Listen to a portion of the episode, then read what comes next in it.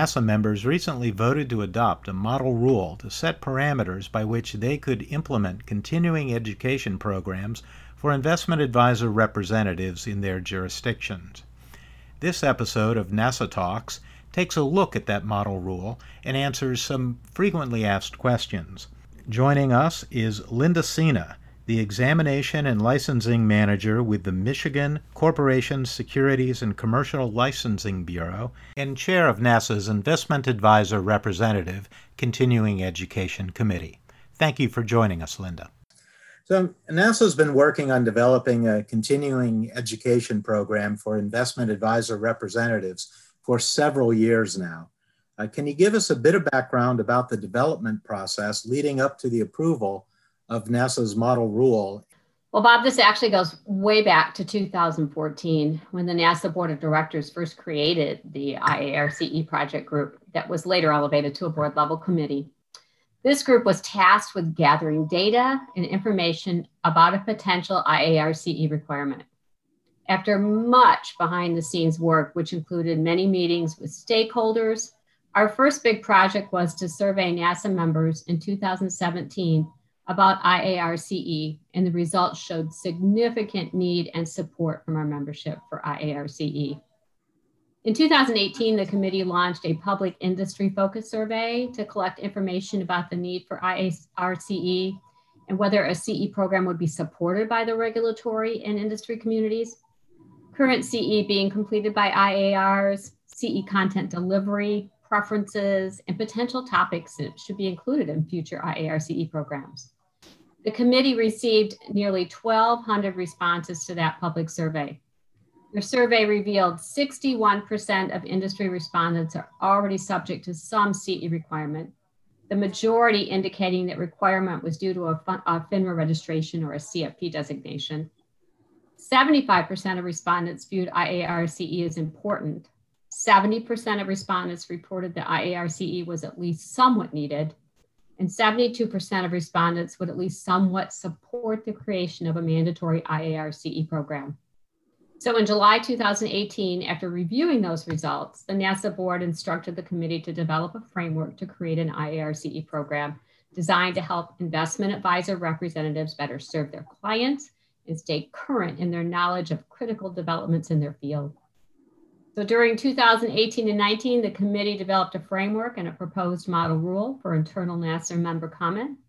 The committee then submitted a proposed IARCE framework and model rule for public comment in 2020. And the NASAA membership, as you just said, recently adopted the proposed IARCE framework and model rule in November 2020. And that brings us to where we are today, Bob. Thank you, Linda. Um, so, specifically, who does the CE program apply to? Very simply, every IAR registered in a jurisdiction that adopts the model rule will be subject to its CE requirements. The mandatory CE program will apply to all registered IARs of both state registered and federal covered investment advisors. Why is CE needed for IARs? Well, if you think about it, IARs are tested for knowledge before they are registered but there is no mechanism right now to ensure that their level of knowledge and competence is even maintained or let alone expanded. By comparison, most other financial professionals are subject to CE requirements, including broker dealer agents, insurance agents, certified financial planners, and real estate agents. Given that IARs play an important role in their clients' financial lives, NASAA receives significant support, as I stated earlier, from both state regulators and the securities industry for the creation of a CE program. Under the NASAA model rule, are IARs required to take specific courses? No, IARs are free to select courses that appeal to their interest and their business models so long as they meet the credit requirements and the courses are approved content for the IAR CE program. We tried to design this program with maximum flexibility for IARs to choose to complete their CE requirement by taking any approved course from any approved provider. Can you tell us a bit more about the requirements of the program? To begin, when do IARs need to begin complying with the CE program, and how many credits or hours are required? Compliance will begin with the 2022 calendar year in states that have adopted the model rule. CE credits must be reported by the end of each year. Newly registered IARs will be required to meet the annual IAR CE requirement by the end of the first full year following the year in which they first became registered. They will be required to complete 12 credits each year, six credit, credits of products and practices, and six credits of ethics. Can you tell us a bit more about the, uh, the products and practices uh, and the ethics and professional responsibility uh, components of the, of the program? Sure. The products and practices component is designed to ensure ongoing knowledge and competency related to investment products, strategies, standards, and compliance practices that are relevant to the investment advisory industry. While the ethics and professional responsibility component is designed to ensure ongoing knowledge and competency related to the IAR's duties and obligation to his or her clients. This may include, but not limited to, issues related to the fiduciary duty owed to each client. Let's shift a little bit and talk about the course content and, and who will be providing that content. Under the model rule, RA, IARs are required to take NASAA approved CE courses from approved course providers. NASAA is developing currently a standardized criteria under which potential IAR CE content providers and individual CE courses will be approved. Any vendor, firm, individual, or state may provide CE so long as the provider and the course are approved. Now, by the early interest that I am receiving right now, I'm expecting a wide range of vendors to offer IARCE courses. What's the process for obtaining approval of providers and courses? Anyone can submit courses for approval once they are an approved provider. They are just required to submit an application with their course materials and meet the established course criteria, which will be reviewed and approved by Prometric. Um, I would expect that BD and IA firms may apply for course approvals themselves so they can expose their RRs and IARs to education content they feel is most relevant to their specific practice. And some states may also develop and offer their own courses if they choose. At a, at a high level, what criteria is being used to assess potential IAR CE providers in, in course content? Um, we're in the process of working with Prometric on the required criteria. I would expect that it will include the ability to meet learning objectives and goals of IARCE, uh, both the quality and qualifications of the instructors and the materials will be looked at, experience in developing and delivering educational content, such as training or CE, definitely the timeliness of the content, um, the ability just to track and report courses and content completion, and of course, prior experience in the financial services industry would be helpful. I'm sure there will be more as we finalize the criteria, though. Yeah, we, you know, we've talked about uh, the background of the program, the course content.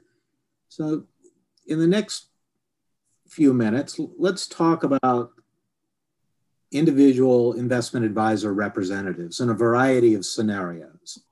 Let's begin with looking at multi jurisdictional issues. The first question would be How does the IAR CE requirement apply to investment advisor representatives registered in multiple jurisdictions? Well, this is a question I'm getting a lot of, so this is an important one. An IAR registered in other states who is also registered as an IAR in his or her home state is considered to be in compliance if the home state has CE requirements that are at least as stringent as the model rule and the IAR is in compliance with the home state's IARCE requirements. Um, if the IAR's home state has not yet adopted the model rule, the IAR would need to comply with the CE requirements in each of the other states in which he or she is registered as an IAR. We have another another broad category of dual registrants, um, and also you know, professionals with uh, professional designations. So for dual registrants, can CE required by FINRA, for example, for broker dealer agents, meet any of the CE requirements for IARs? Absolutely. An IAR who is also a registered BD agent and who complies with FINRA CE requirements is considered to be in compliance with the requirement to report six credits of products and practice content, so long as the FINRA CE content continues to meet certain baseline criteria as determined by NASAA can the CE required to maintain certain professional designations meet some or all of the CE requirements for IARs? Yeah, so long as the provider and the course have been approved through Prometric for IARCE purposes. We are expecting providers will likely promote the fact that certain courses qualify for both IARCE, so IARs can look for the course that meet the IARCE requirements, and for their own professional designation. So they'll be able to choose those courses and get both taken care of at once. Well, thank you, Linda. What happens if an IAR does not complete the CE requirements in a timely manner? Well, obviously, this is something we hope never happens, but if it does, if an IAR does not complete the CE requirement by the annual deadline, the CRD will set his or her IAR registration status to CE inactive, which is the status that will then appear on both the IAPD and BrokerCheck. The IAR will remain CE inactive till he or she either becomes compliant or an action is taken by the state. Again, thank you, Linda. Um, in the few minutes we have left, let's talk about next steps. Now that the model has been approved by the NASAA membership, what are the next steps for individual jurisdictions? Well, each state will have to undergo its own internal process to implement the NASAA model rule, whether through rulemaking, by order, or otherwise. And where can people go to learn more about the IARCE requirement? Well, I would first recommend they go to the NASAA website and review the extensive FAQs that have been developed to help the industry understand this new program. I would also recommend they contact their state administrators for specific questions about the model rule adoption in their own states. Very good. Any final thoughts on the IARCE uh, model rule and no, we're just very excited to finally see this come to completion. It's been a long process, and I think it's going to be a very good thing for the investment advisor industry. So, thank you very much, Linda. We appreciate you spending some time with us to uh, walk uh, our listeners through the IAR CE model rule and uh, the next steps for uh, this exciting initiative. So, thank you very much. Thank you, Bob. For more information about NASAA's Investment Advisor Representative Continuing Education Initiative, please visit the NASAA website at www.nasaa.org. Look under Industry Resources and then Investment Advisors. Thank you for listening to this episode of NASAA Talks.